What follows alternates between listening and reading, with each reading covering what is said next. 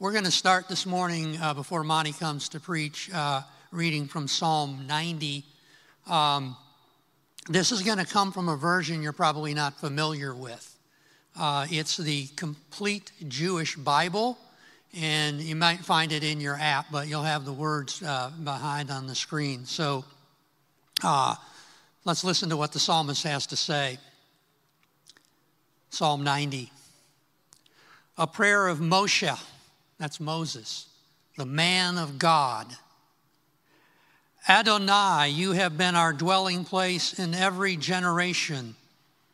Before the mountains were born, before you had formed the earth and the world, from eternity past to eternity future, you are God. You bring frail mortals to the point of being crushed, then say, People, repent. For from your viewpoint, a thousand years are merely like yesterday or a night watch. When you sweep them away, they become like sleep. By morning, they are like growing grass, growing and flowering in the morning, but by evening, cut down and dried up. For we are destroyed by your anger, overwhelmed by your wrath.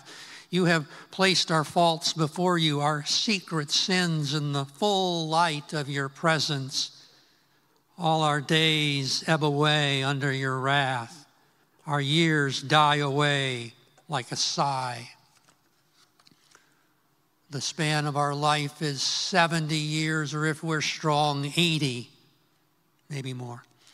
Yet at best, it is toil and sorrow over in a moment and then we're gone.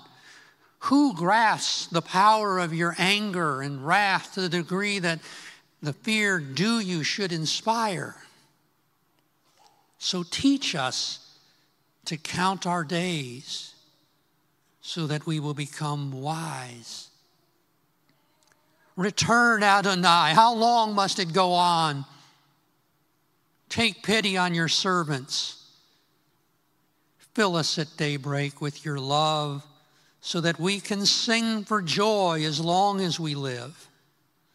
Let our joy last as long as the time you made us suffer, for as many years as we experienced trouble.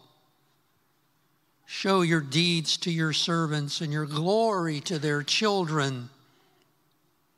May the favor of Adonai, our God, be on us Prosper us for all the work that we do. Yes, prosper the work that we do. This, my brothers and sisters, is the word of the Lord. Let's pray. Father, thank you for your word. Thank you that you have made the cry of your people in the past to be your word back to us today. Just as they were all over the place, Lord, so are we all over the place. Their complaint is still our complaint, and yet your steadfast love never changes. And Lord, just as they realized that only you could bring them joy. We come to you with the same request. Pour out your love on us that we would be filled with joy, even in the midst of our brokenness in the shattered world in which we live. Help us to sing and dance and live free in your grace. We pray, Father, for our brother Monty to bring us today your word and your inspiration. Fill him with peace, to trust that all that you have given him to share with us, and bless him with your love, and let him experience your approval of him as a chosen and beloved son.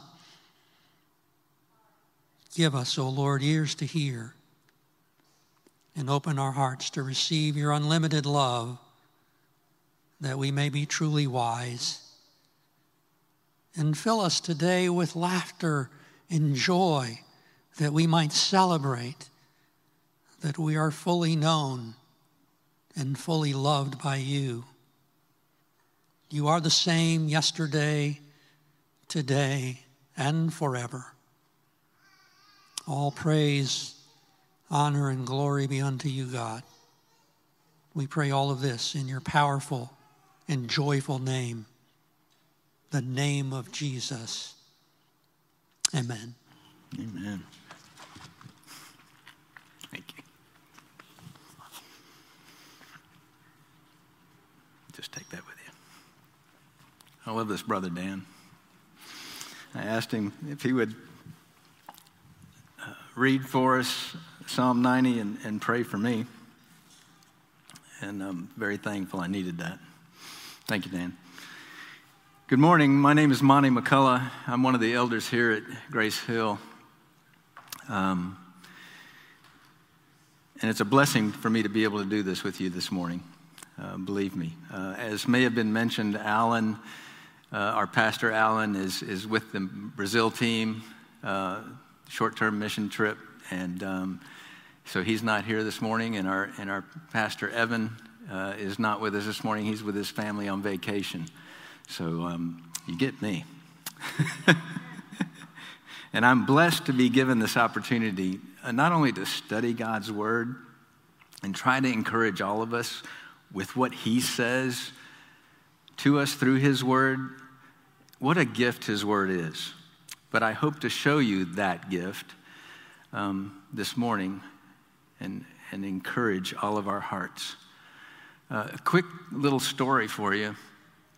Uh, before I was going to do this, I had this, this vision of, of these particular songs that we needed to sing this morning that were just going to blow this open. so I, I kind of did a little, uh, I don't know what you call it, um, submersive actions to try to, to, to get Melody to do that. And uh, Melody said she'd pray about it. She did. She got back to me, and we're not going to do those. I told Melody, I will submit to you. I did.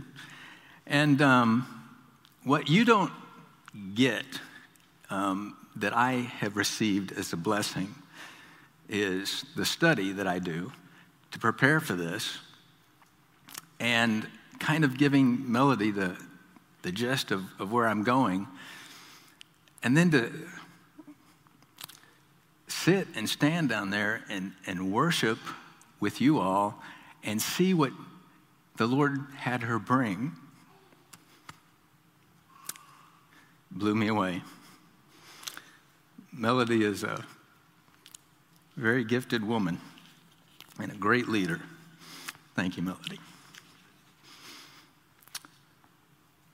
What I want us to hear this morning is how to watch Jesus, how to watch God through what he brings us, what he tells us, how to fight to follow him, how to continually fight to follow him. And part of that is praying these realistic prayers.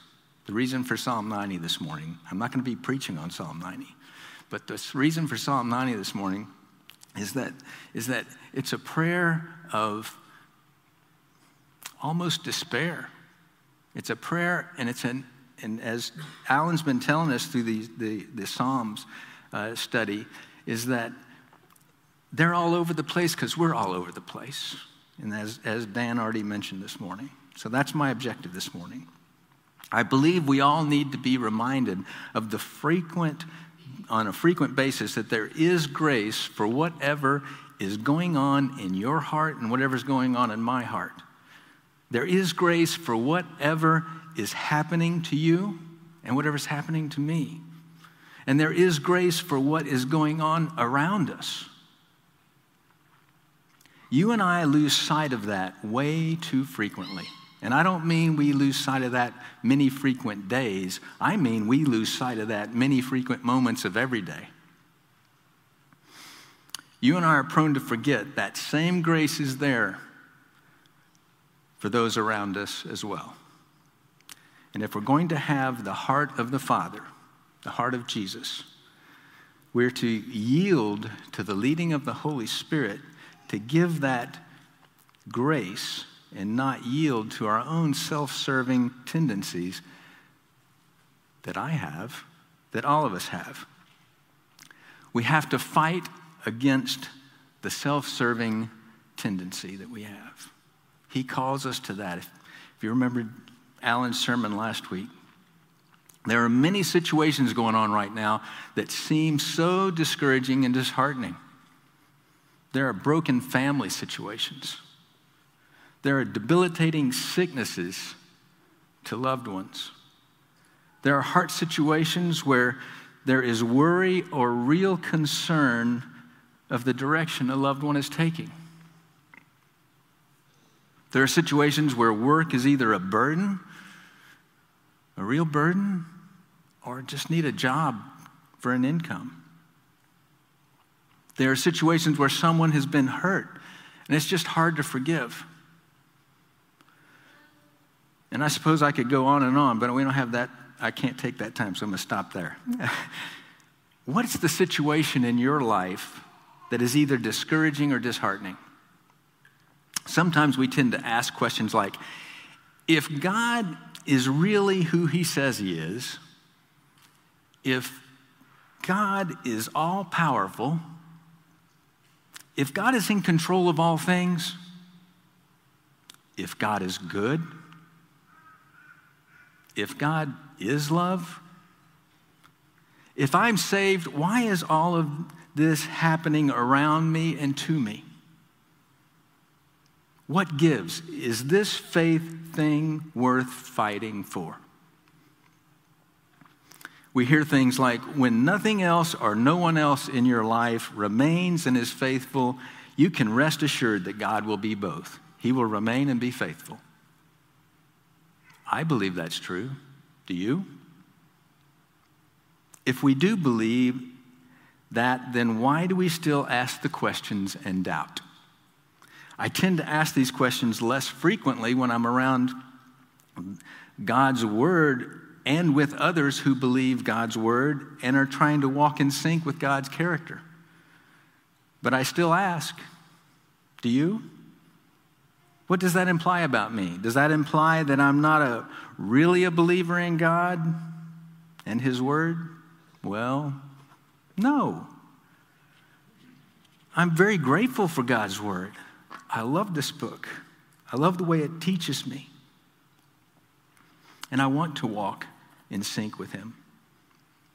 Does it imply that I'm not filled with the Holy Spirit? Well, no. I've had too many instances in my life where I know I can hear God's word from the Bible ringing in my ears, beckoning me to do something or not do something, and I know it would be self serving to ignore Him. And then when I do yield to God's word, I find that I'm more at rest than I would have been otherwise. And I do realize that. You and I need to do whatever it takes to watch God closely by being in His Word and in His presence. You and I need to follow, fight to follow His ways and not our own ways, which is usually would lead us down that self service path over another person or even over God's kingdom. And if we're not fighting to follow Him and what He says, we will have a much harder fall and a humbling experience otherwise. If, if you know the story of the prodigal son, that's what I'm talking about. He came to his senses all of a sudden. You and I also need to pray to worship God. I believe prayer is worship. I believe singing to God is worship. I believe listening to God's word and reading God's word is worship. But particularly prayer, in my opinion, is worship because it's personal. It's talking to God and having a relationship with Him. Otherwise, just gaining knowledge is that. It's just knowledge. He wants a relationship with us. We need to watch God, fight to follow God, and pray to God. We need to do this together for the encouragement that it brings the whole process. Uh, Lori, and, Lori and my amazing wife, 43 years, who unfortunately is not here this morning, she and I were reading in Paul Tripp's devotional, New Morning Mercies. And I want you, you to hear some of what Paul Tripp wrote that morning. That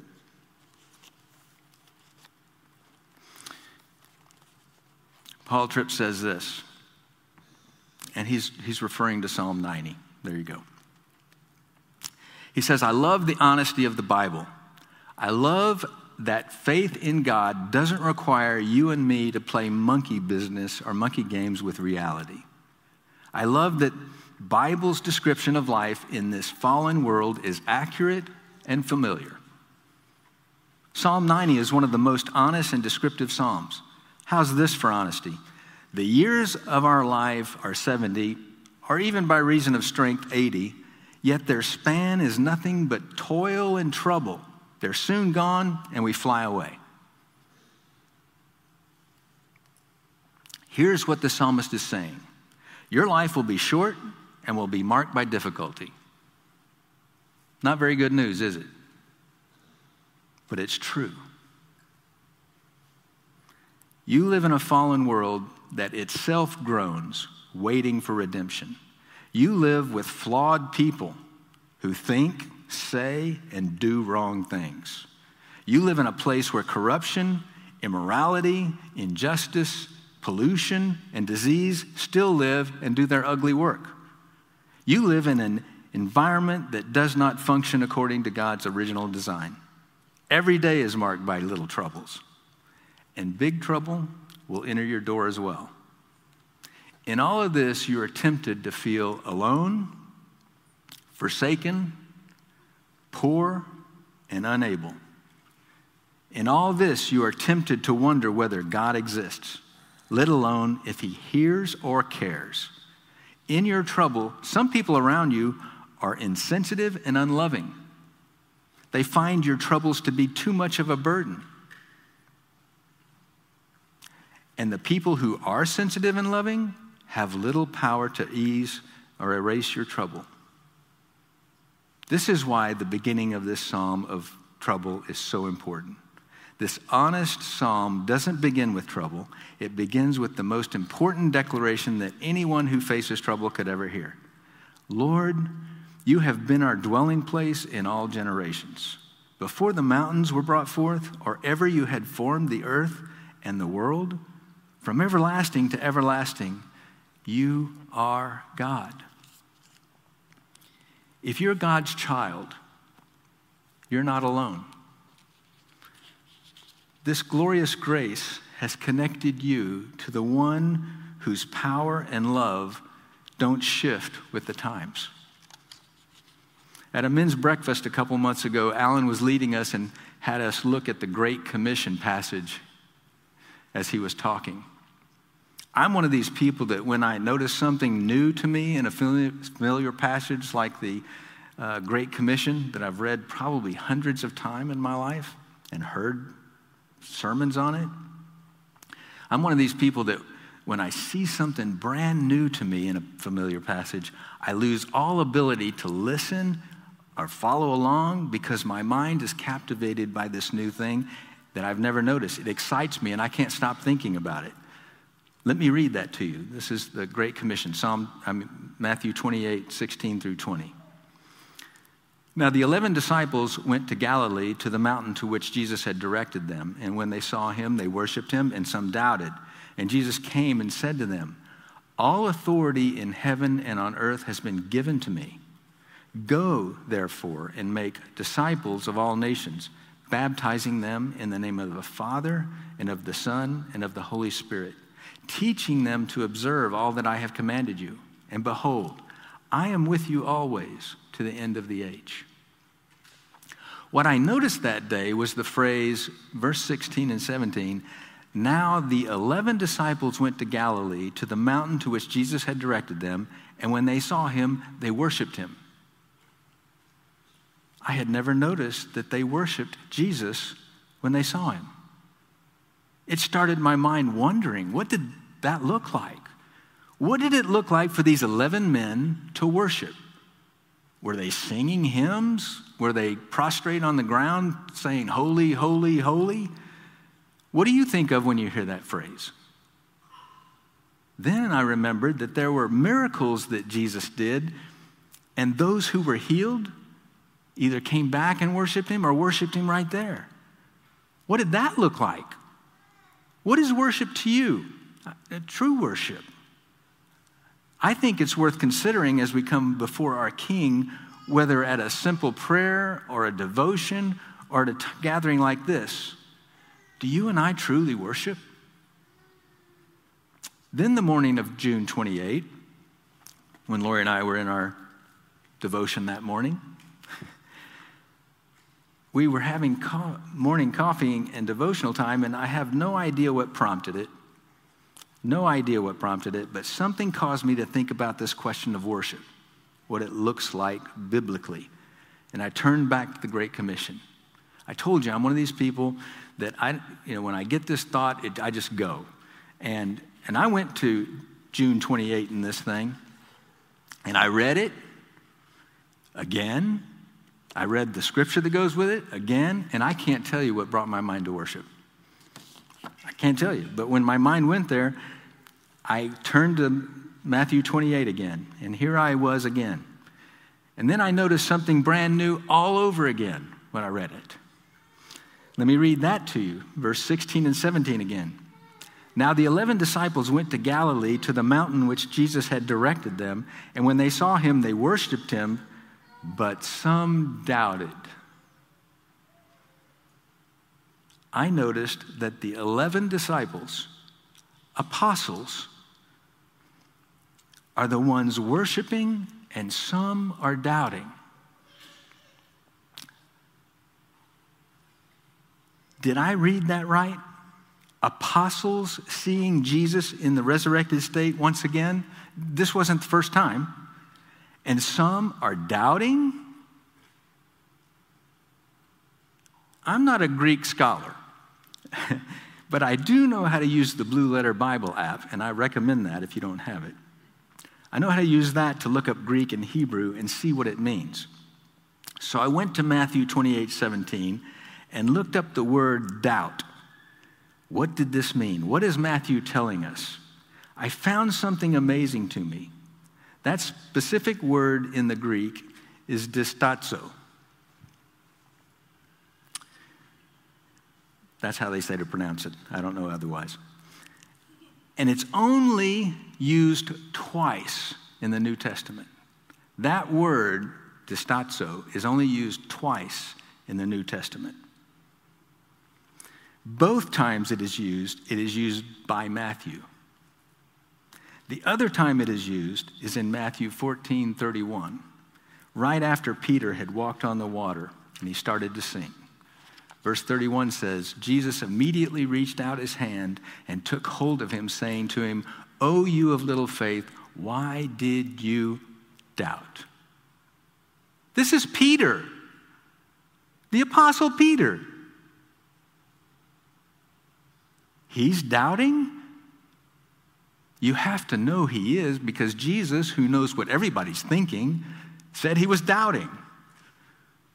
Now, I'm really intrigued and I'm all gassed up thinking about these guys doubting, and I noticed something else going to verse 32 of that same passage.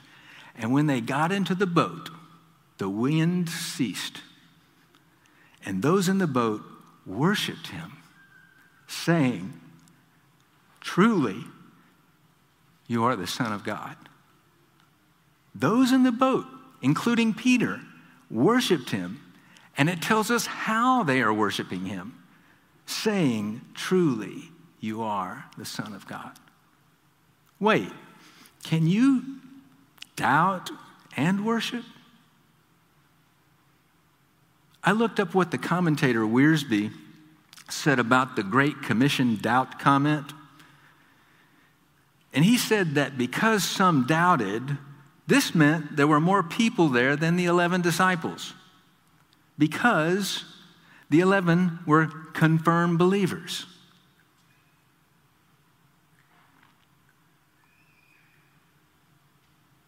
I'm going to let that sink in just a second.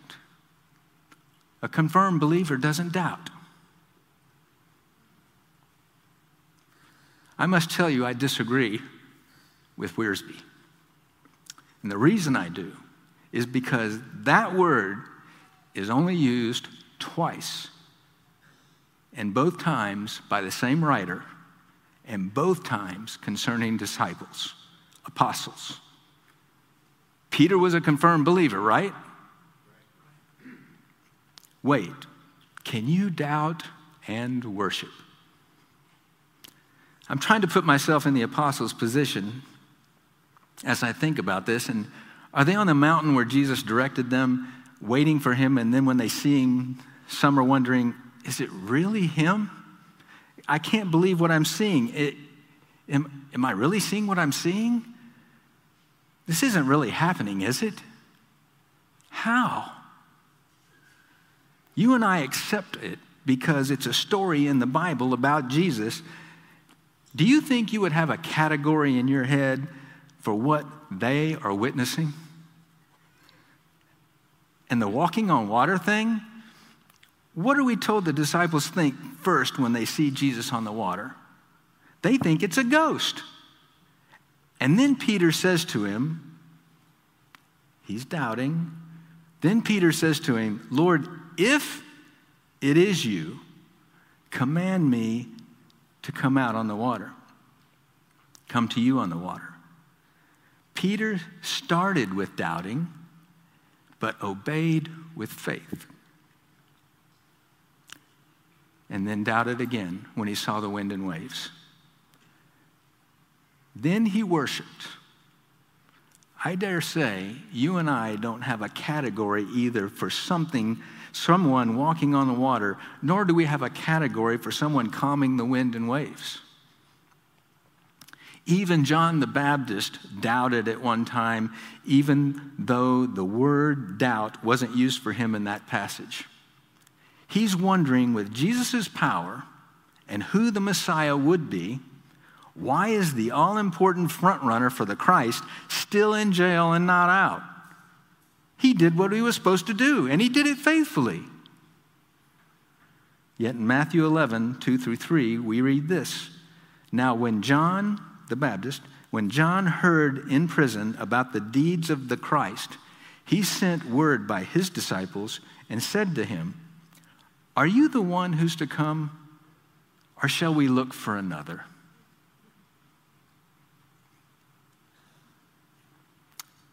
You and I are going to wonder in this broken world at times if all of this is true. Ecclesiastes 3:11 tells us, "He has made everything beautiful in its time. He also has put eternity into man's heart, yet so that he cannot find out what God has done from beginning to end." We have eternity, hope, hardwired in us. And at the same time, it is such that we cannot find out what God has done from the beginning to the end. That is a very comforting and frustrating thing, I think. We naturally are wondering because we do not know the way things are going, that we're going through are going to turn out. The encouragement I want you to realize this morning and going forward is that God not only has promised your ultimate wholeness in His presence as a child of God, but you are not alone in wondering and questioning and doubting. Even apostles struggled with the same reality of how this world is. I was very encouraged when I discovered this. The apostles that were doubting were still commissioned by Jesus. He knew their hearts. I'm going to say that again. The apostles who were doubting were still commissioned by Jesus. He knew their hearts, He knows your heart. His, Jesus reached out his hand to the doubting Apostle Peter, and he still reaches out his hand to you and me, even when we ask these questions. Don't think God is wondering why you're thinking these things when you think them. He understands what the brokenness of this world tarnishes and confuses. He knows we don't know all that He knows.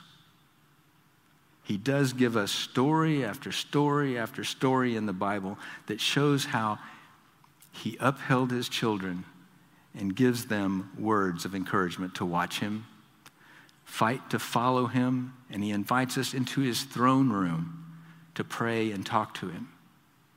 He made a way for us even when we had our backs turned to Him. He loves each one of you more than you can imagine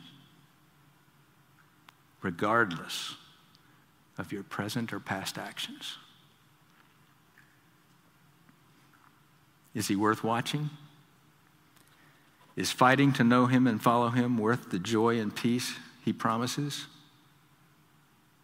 Is he worth prayer, your time to talk to him so he can talk to you? I want to encourage you in whatever circumstance you're in right now. Alan's sermon last week was very much on point, and we all should either hear it if we haven't or hear it again.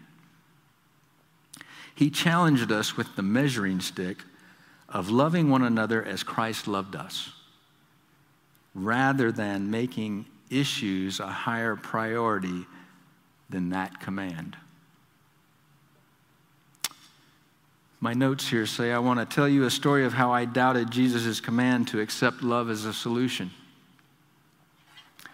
And I was going to tell you a story about um, going to see Gary Chapman at a marriage conference called The Marriage You've Always Wanted to try to bring home some of what I'm talking about. So ask me sometime to tell you that story. Tell us that story. Not today. Well, later today. Um, I'm taking one of those right turns. Um, I talked about this sermon with my bride, uh, Lori, and she was um, telling me that maybe I should consider another story. And she told me what that story was. And I'm feeling the, uh, the need to follow that.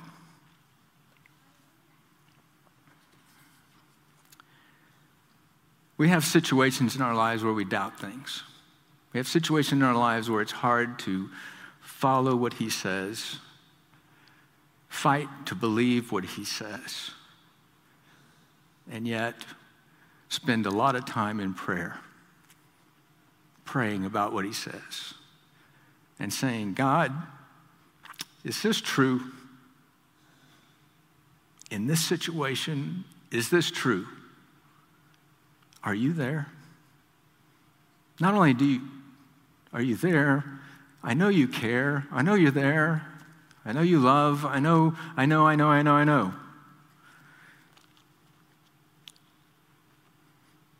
But God, you said Train a child in the way he shall go, and he will not depart from it.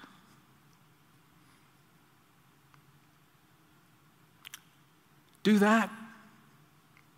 And at the same time, help my unbelief. It's difficult. Then I have a child that has walked away from the faith, has walked away from the word doesn't believe that Jesus is the way, the truth, and the life, that maybe he's a way, a truth, and a life, but and and I go through those John the Baptist type thoughts that I was telling you about. I, I did it right, right? I did what I was supposed to do. I, I trained that way. Really, Lord? Help my doubt.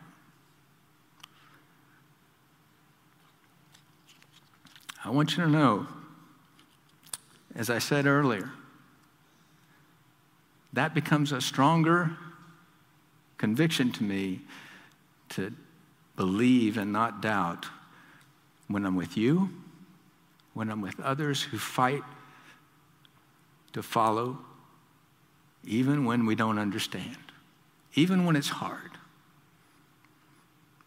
I've seen too much in my own heart, too much in my own life, too many changes that this story would have told you about that, that tell me God is faithful, God is true, and God knows what's going on. I don't, but I desperately want to know. Father, walk with me. Brothers and sisters, walk with me.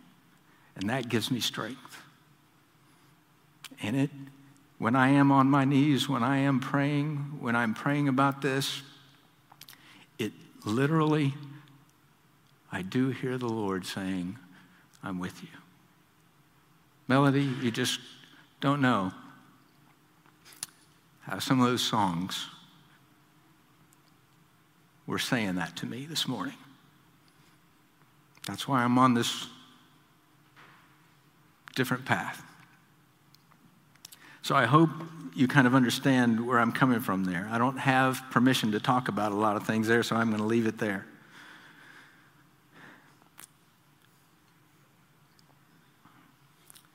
Jesus Christ came into this world for the express purpose to make a way for you and me to know Him, to know God. Jesus died to reconcile my sin and your sin and erase it from our record. And He is saying, Come to me, holding out His hand, just like He was to the doubting Apostle Peter. If anyone here or listening is not a follower of Jesus Christ, I invite you to come down and see our, our prayer ministers. It'll be Kathleen Ferris and Dan LeMay. They would love to talk with you and pray for you. If anyone here is going through a season and need help, encouragement, prayer, Kathleen and Dan are up front for that as well. And if, and if they have somebody with them, wait. They still want to give you time. I, am sorry, band can come back up. I'm sorry. Shouldn't have taken my right turn. They're serving for that purpose to pray with us, to encourage us, these prayer ministers go through the same questions, they go through the same doubt, they need the same encouragement. And um, we have a prayer team that meets every Thursday morning, led by Kathleen, that uh, I dearly love.